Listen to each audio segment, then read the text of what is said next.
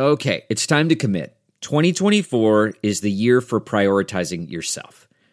Begin your new smile journey with Byte, and you could start seeing results in just two to three weeks.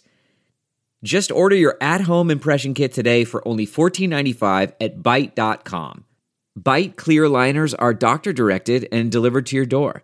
Treatment costs thousands less than braces, plus, they offer financing options, accept eligible insurance, and you could pay with your HSA, FSA.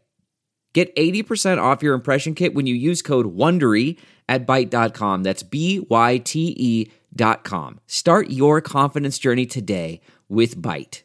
Delve into the shadows of the mind with Sleeping Dogs, a gripping murder mystery starring Academy Award winner Russell Crowe. Now available on digital. Crowe portrays an ex-homicide detective unraveling a brutal murder he can't recall. Uncovering secrets from his past, he learns a chilling truth. It's best to let sleeping dogs lie. Visit sleepingdogsmovie.com slash Wondery to watch Sleeping Dogs, now on digital. That's sleepingdogsmovie.com slash Wondery. This episode is sponsored by ZenGo.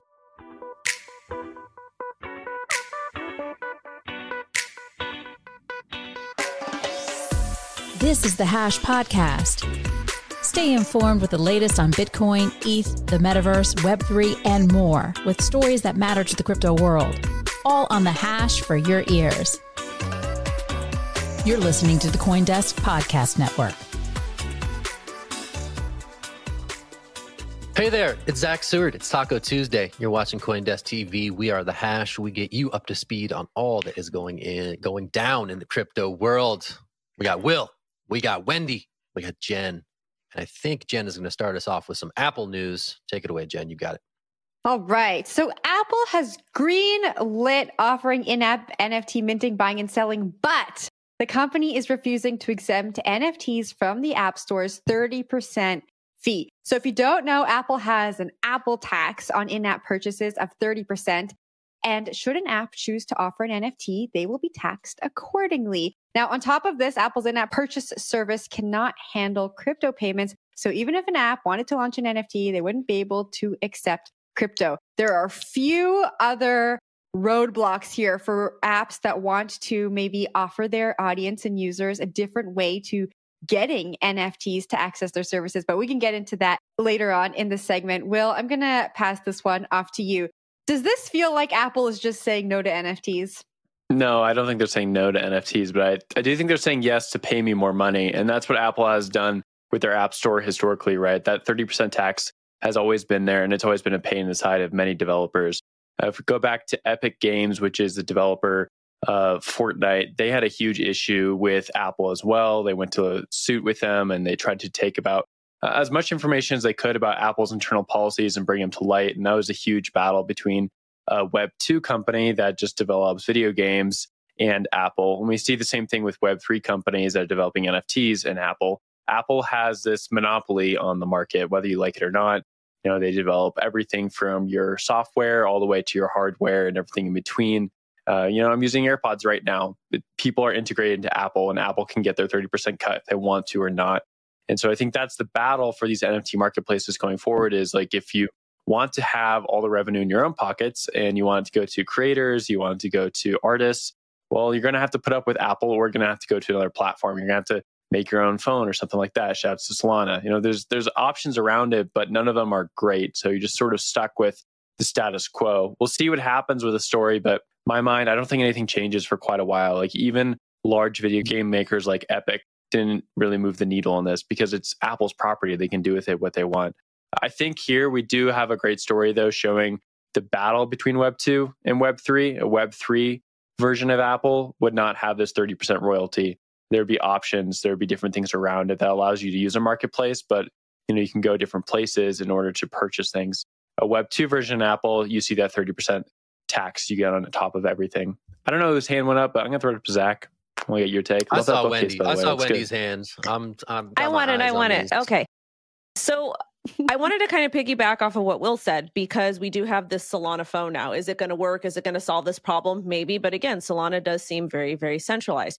I do think we will start to see well, do you guys remember the last bear market when we had all these crypto companies that created all these cell phones, but they actually never ended up taking Yes. off? That was like the big gimmick.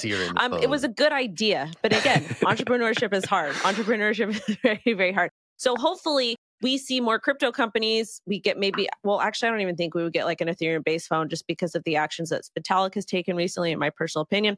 But we do have Samsung that has talked about becoming more crypto or Web3 friendly, kind of outside of the States. But I do know that other crypto companies have tried to get on the App Store or the Google Play or whatnot. And they do have some of the same stipulations. Like they basically can take down your app whenever they feel like it. So sometimes it is a waste of time and money. But this does open the marketplace or the market share for a company to step in and say, hey, we've got this really cool Web3 phone and you don't have to pay these 30% fees. I may even be interested in switching from Apple to try something like that because I'm very interested in Web3. However, one thing I do want to let the audience know, you should be very careful doing anything crypto, Web3, NFT related on your cell phone that you carry around with every single day. You should have a second phone for that just in case you get phished, hacked, SIM swap, etc. Zach, go ahead. I saw Jen's hand again. I'm uh, I'm Oh, eyes on the hands today. Jen, you take it. Odd man out. Zach, you're being so nice today. Okay, to Wendy, to your point, sure, I think anyone can develop a new phone. Solana can go out and try and make a Web3 compatible phone, but where are all the users? Like Will said, I think all of us, except for Zach, Wendy, I'm not sure about you, at least Will and I are wearing AirPods right now. I am looking into a camera on a Mac. Apple has done a really great job at creating this ecosystem, embedding themselves in our lives. And for a new phone to come out there, if it doesn't connect with all of the things that I'm already using in my life, there is another hurdle that we need to we need to overcome when it comes to like all of these other people that are not us that we want to get into web3. Unfortunately, I still think that they're going to be wanting that iPhone for for a very long time and Apple's still going to have that stronghold. Zach, it's time for your take. I saw Will's hand go up. Seriously, guys. Oh my his hand up. goodness. I think- Will, you know what I think? Relinquish- I relinquish it. How many times I are you it to going to this? You got it. No, Will. I got a really good dad joke. I, I think Zach doesn't want to take it because he's still using a Cricket or a Nokia or something like that. I'm Hey, just He doesn't wanna get sued by Apple. Mobile. Yeah. okay, okay, I will take it. I will take it. This reminds I me of got the story from last week where we talked about a few NFT marketplaces, and there's also a race to the bottom right now in listing fees, you know, royalties. Are we going to pay these royalties to these creators? And oftentimes the marketplaces are now saying, no, we're not going to. The race to market to the bottom in the NFT marketplace, we're not seeing that in these other marketplaces for app stores because, like you said, it's so concentrated. It's Apple or it's Google or it's nobody else. And Apple can take that money and run with it and they don't have to do anything about it. So I, I don't see anything changing here. I think it's unfortunate for NFT marketplaces. Like this is a huge part of what they want. They want to build a wallet, they want to build an app, they want to enable NFT purchases inside of it. But that's going to be a non starter at this point because Apple's just going to continue to get that 30% rent from everybody. Zach, I will give it to you for next story. Last last take, I'll do it quickly. Yeah, the 30% thing is not insignificant for NFT creators. That is a huge chunk of change when we're talking about like big ticket NFT purchases, right? And I think it's also probably the best talking point for a Web3 phone or marketplaces that exist off of the giant uh, platform that is Apple in this instance, right? I think it was Anatoly from Solana saying, hey, we need a device that treats crypto as a first class citizen, not a second class citizen as it's being treated in uh, Apple land and elsewhere in Web 2. Are they going to be able to seize that prize? I don't know. Can someone else do it? Maybe, but it'd be interesting if there was a third path that sought to escape some of this rent extraction from the big platforms in our lives. Anyway, that's all I got. I think we're changing gears. Wendy, you take it. kind of sort of because i personally think that apple and a lot of these other big companies are scared to really integrate crypto because of laws and regulations so here we have it cftc chair Behnam says number one accomplishment is track record of enforcement actions so the CFTC chair recently spoke on a panel hosted by a law firm, Lowenstein Sandler, and he says he gets very irritated when folks talk about the CFTC as a more favorable regulator. He should actually be happy that we're saying that they're a little bit more favorable because we don't like the SEC. We don't really care for Gary Gensler because he's actually done nothing positive for the crypto industry, in my personal opinion. But he says that the CFTC's greatest accomplishment was his track record of crypto related enforcement actions.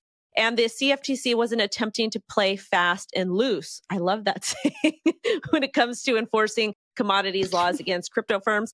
And they said that we also be very creative in how the agency applies existing laws to encourage exchanges to come into the regulatory fold. And he also said they do not have the resources to do its own data analytic investigations, which is absolutely ridiculous when you're an enforcement agency. I think Will's hand went up first, but if Jen and Will want to fight for this on this Taco Tuesday, I'm for it. I'll duke it out. I'm CFTC, you're SEC. No, we'll dig into it really quick and I'll throw it over to Jen. This headline I is I it's shaking a little bit. I like it. I like that they threw this one out there because I think it reminds you who we're dealing with. We're dealing with regulators. A lot of people talk about the CFTC and like, oh, we want them to be the enforcement team on this. They've been more friendly to the industry to date. Well, that might be true in some instances where we've liked some of the things that they've said.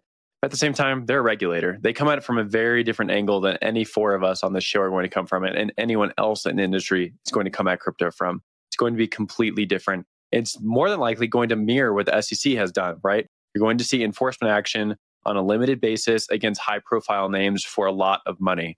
We're not going to see this huge regulatory rollout of lots of laws, regulations, very clear. They're not going to go after every bad actor in the space. It's not going to happen because they don't have the funds to do that. I don't see that ever happening. And if Congress, you know, if they throw a million dollars at them, they throw a few billion dollars at them to figure this out, can they still even do that? I mean, there's literally thousands of token pairs on Uniswap, thousands of token pairs on Uniswap that are utterly meaningless and just meant for Ponzi scheming and extracting money from retail and have no idea what they're purchasing. And it's very, very difficult to go and find out where these people exist, where their IPs are traced to, where that money is being cashed out. The CFTC and SEC, they basically have a thankless job and they have to go after high profile people like Kim Kardashian the other week or EOS in the last cycle in order to stop any sort of big projects moving forward and extracting more rent from other people. So I think this headline is actually like needed and is is interesting to see the CFTC fire back after all the positive headlines that we've seen about them in the past. Jen, I'll throw it over to you. I just want to say that I recently said that the CFTC just wants the bag. They want that SEC money. They don't want to be our friends. They keep talking about it, how they do, they're doing all this stuff. They don't have a lot of budget. We should feel sorry for them. Behnam said that, you know, it's been a result of anonymous tips and whistleblowers. The agency doesn't currently have enough resources to do its own data analytics and investigations.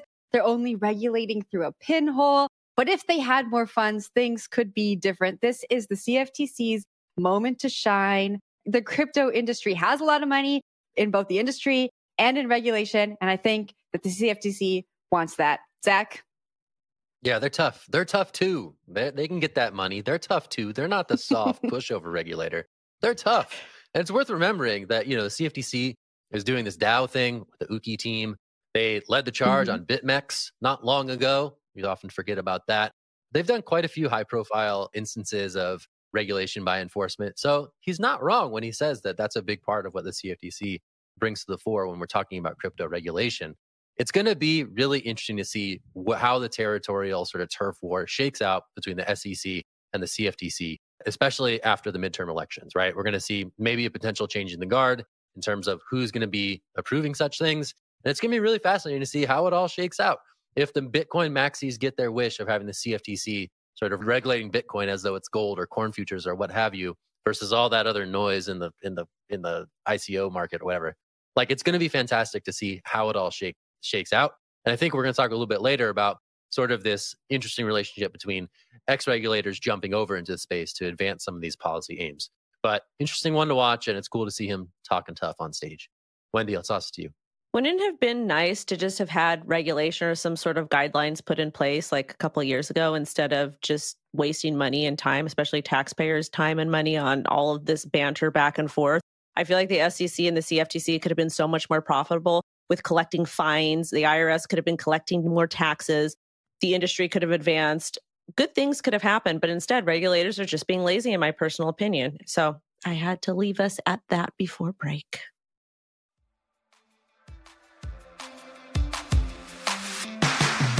ZenGo Crypto Wallet is an on chain crypto wallet with no private key vulnerability, leveraging advanced cryptography called MPC, which, until now, has only been available to multi billion dollar institutions.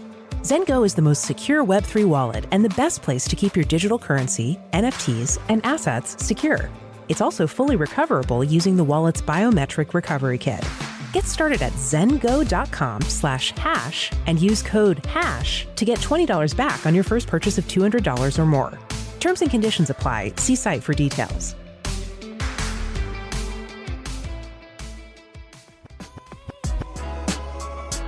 Welcome to Coindesk's Women Who Web3 podcast, your weekly podcast celebrating women supporting women, investing in women, and bridging the gender gap in wealth through Web3. Each week, we'll be learning from powerful women sharing their insights on topics like creating belonging and inclusivity in the digital spaces, the metaverse, building prosperous Web3 projects, investing in cryptocurrencies, and building wealth. And we have how to's from founders and builders who have been there and done that, healing sessions to give you the power to overcome imposter syndrome, and everything you need to level up in your crypto journey. At the end of each podcast, stick around for some Zen with a relaxing meditation to center you after absorbing all the stories and the knowledge. I'm your host, Cams, and I'm on a mission to empower women across the globe to unlock the unlimited potential and earning power inside themselves through Web3. Whether you're just crypto curious or a crypto connoisseur, this podcast is for you. Let's get it.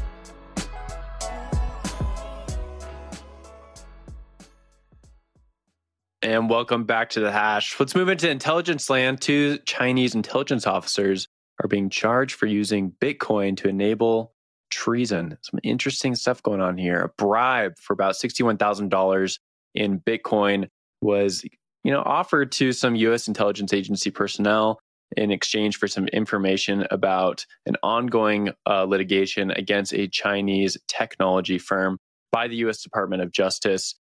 That bribe did not work out so well. And right now, those two uh, Chinese intelligence agents are being charged with obstruction of justice.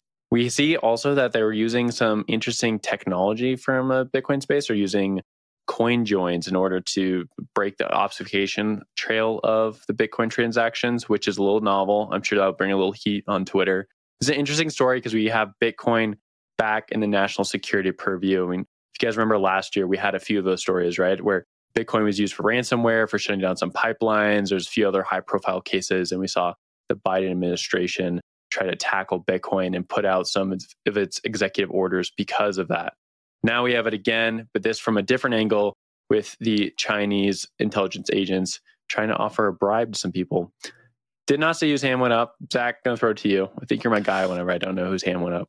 That's all right. I, I, I'm I'm here for you. Yeah, international intrigue involving Bitcoin. I think Bitcoin is mostly like a bit player in this story, right? This is just trying to find ways to transfer money to do nefarious deeds. A little bit of light treason for fans of Arrested Development. But yeah, 61,000 here, not huge sums. Interesting to see this come to light. And yes, like the sort of the obfuscation efforts here as it relates to making these transactions a bit more untraceable than they typically are on a public ledger is certainly worth noting. It didn't ultimately work out here, if I'm reading this correctly. Obviously, these people are facing ramifications of this stuff.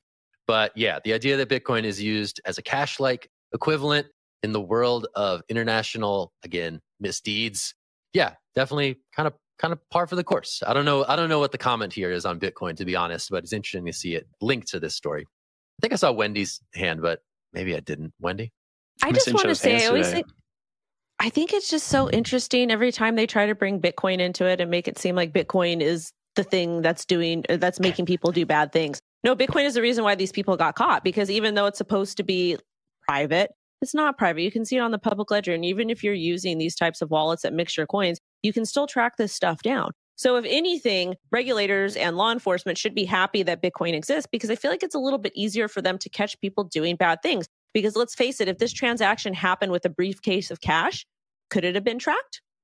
Yes, no, kind of, sort of. I'm I mean, with Wendy on this one. I, I like the shruggy. I like the. I was just going yeah. for this. I was just like, was, like the. I was digging the pregnant pause there. That was, that we don't nice. know. Our nice. nice little. We don't know. Mm-hmm, we don't do know. know? we, we don't know. I so just like it's. Go. I'm sorry, Jane. Go ahead. I'm excited about this. I'm gonna go so quick and toss it right back to you. I can just see regulators now saying crypto is used by China to undermine the US. Just like Will said, we've seen these headlines before and we've seen how regulators have responded to it.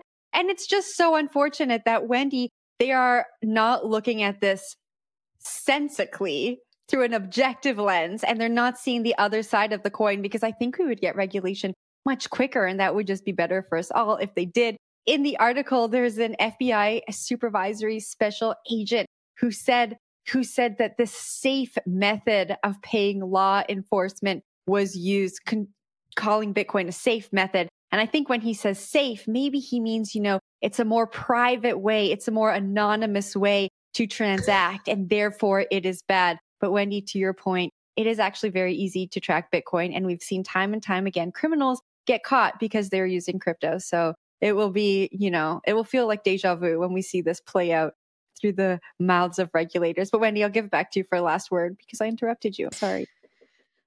It's just mind blowing. That's all I got to say. It it's just becoming this big drama and again, we're wasting taxpayers time and money and we're like it's just ridiculous. I'm very irritated with with all of these headlines because it's really not doing anything. What is it doing? You're just saying Bitcoin is bad when in fact it's not bad because it actually helped you catch the alleged bad guys.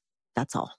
Yeah, I'll, pick, pick, it up. There. One, one, oh, oh, you got it, Zach. No, you got oh, it. Oh man, no, no. we are not so doing nice well today. today. We're so differential. I have cut you off too well, many times. I give today, it sir. to you. Last, last take to you. you okay, last thought. I just want to wrap up with what uh, Wendy was saying there. I agree. I think like Bitcoin was sort of like thrust into this story, not necessarily needed, but I could see how a lot of people who are not familiar with Bitcoin would find this intriguing. The fact that you are able to use Bitcoin, this digital asset that doesn't have a nation state behind it, and you're able to have some international intrigue, as you said, Zach, right? That is the first in uh, the, the history of spy stories. So I think it is interesting and novel in that way. But if you know Bitcoin, it's also just a means of moving money very easily. So it's not necessarily like that industry interesting. Bitcoin is a very neutral technology, and that's why they chose to use it. It's liquid, pretty easy to move around, pretty easy to give to someone else. The difficulty here, of course, is that it's not as private as many people think, and so you know, fairly simple to go and find out where the Bitcoin came from, where it's going, and how to uh, surrender it to authorities. But again, I do think it is novel that there, you know, there's a digital currency without a nation state behind it now being used in the international spy scene. So that's something to definitely watch. It's a narrative watch for us. Narrative watch. Yeah, binoculars. All right, let's change gears. Let's go to DC. We're going to Capitol Hill.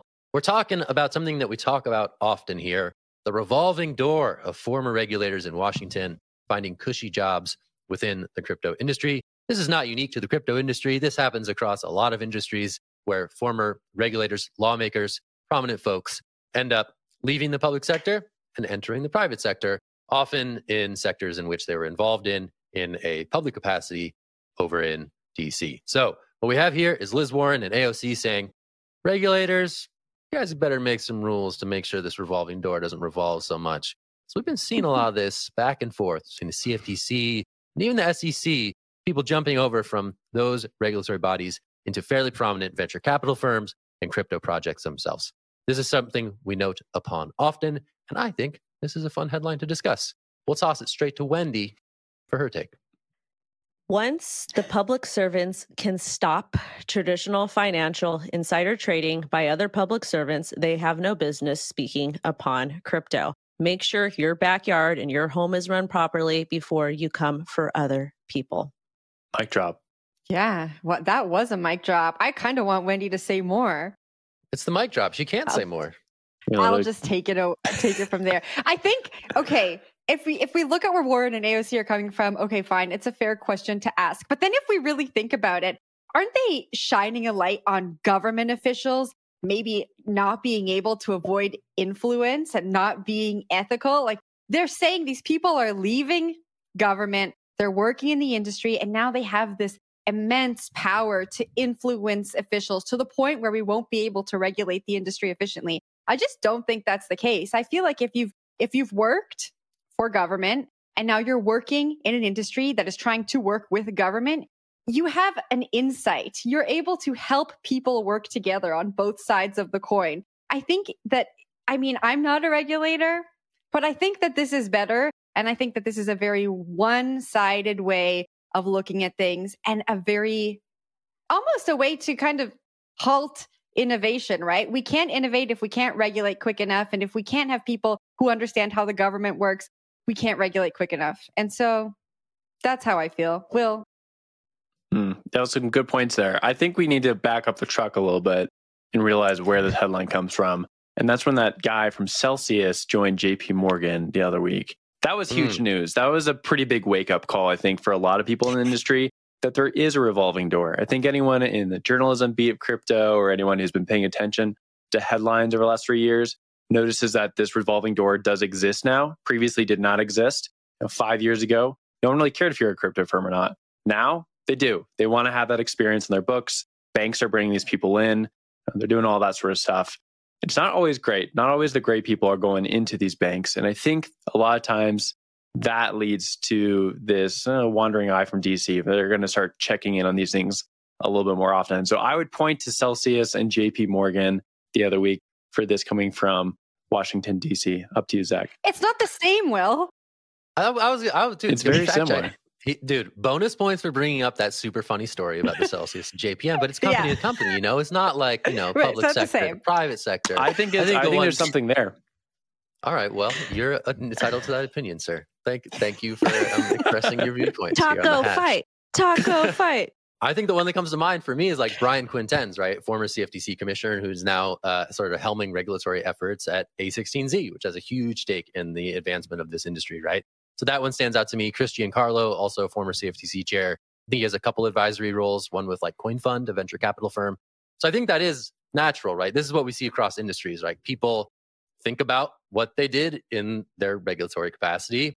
They think, hey, maybe I want to work on these issues in a different capacity and go join the private industry that I was previously working with to advance positive legislation. I don't think there's anything necessarily ethically dubious about that. It's just something that happens often with public servants who then segue into the private sector. So I guess my point to Warren and, and uh, AOC would be as long as this is being uniformly applied, like that's fine. But the idea that this can be sort of segmented to just this one aspect of private industry, that one seems a bit a bit weird, but is in keeping, I think, with what's generally sort of the Democratic Party's.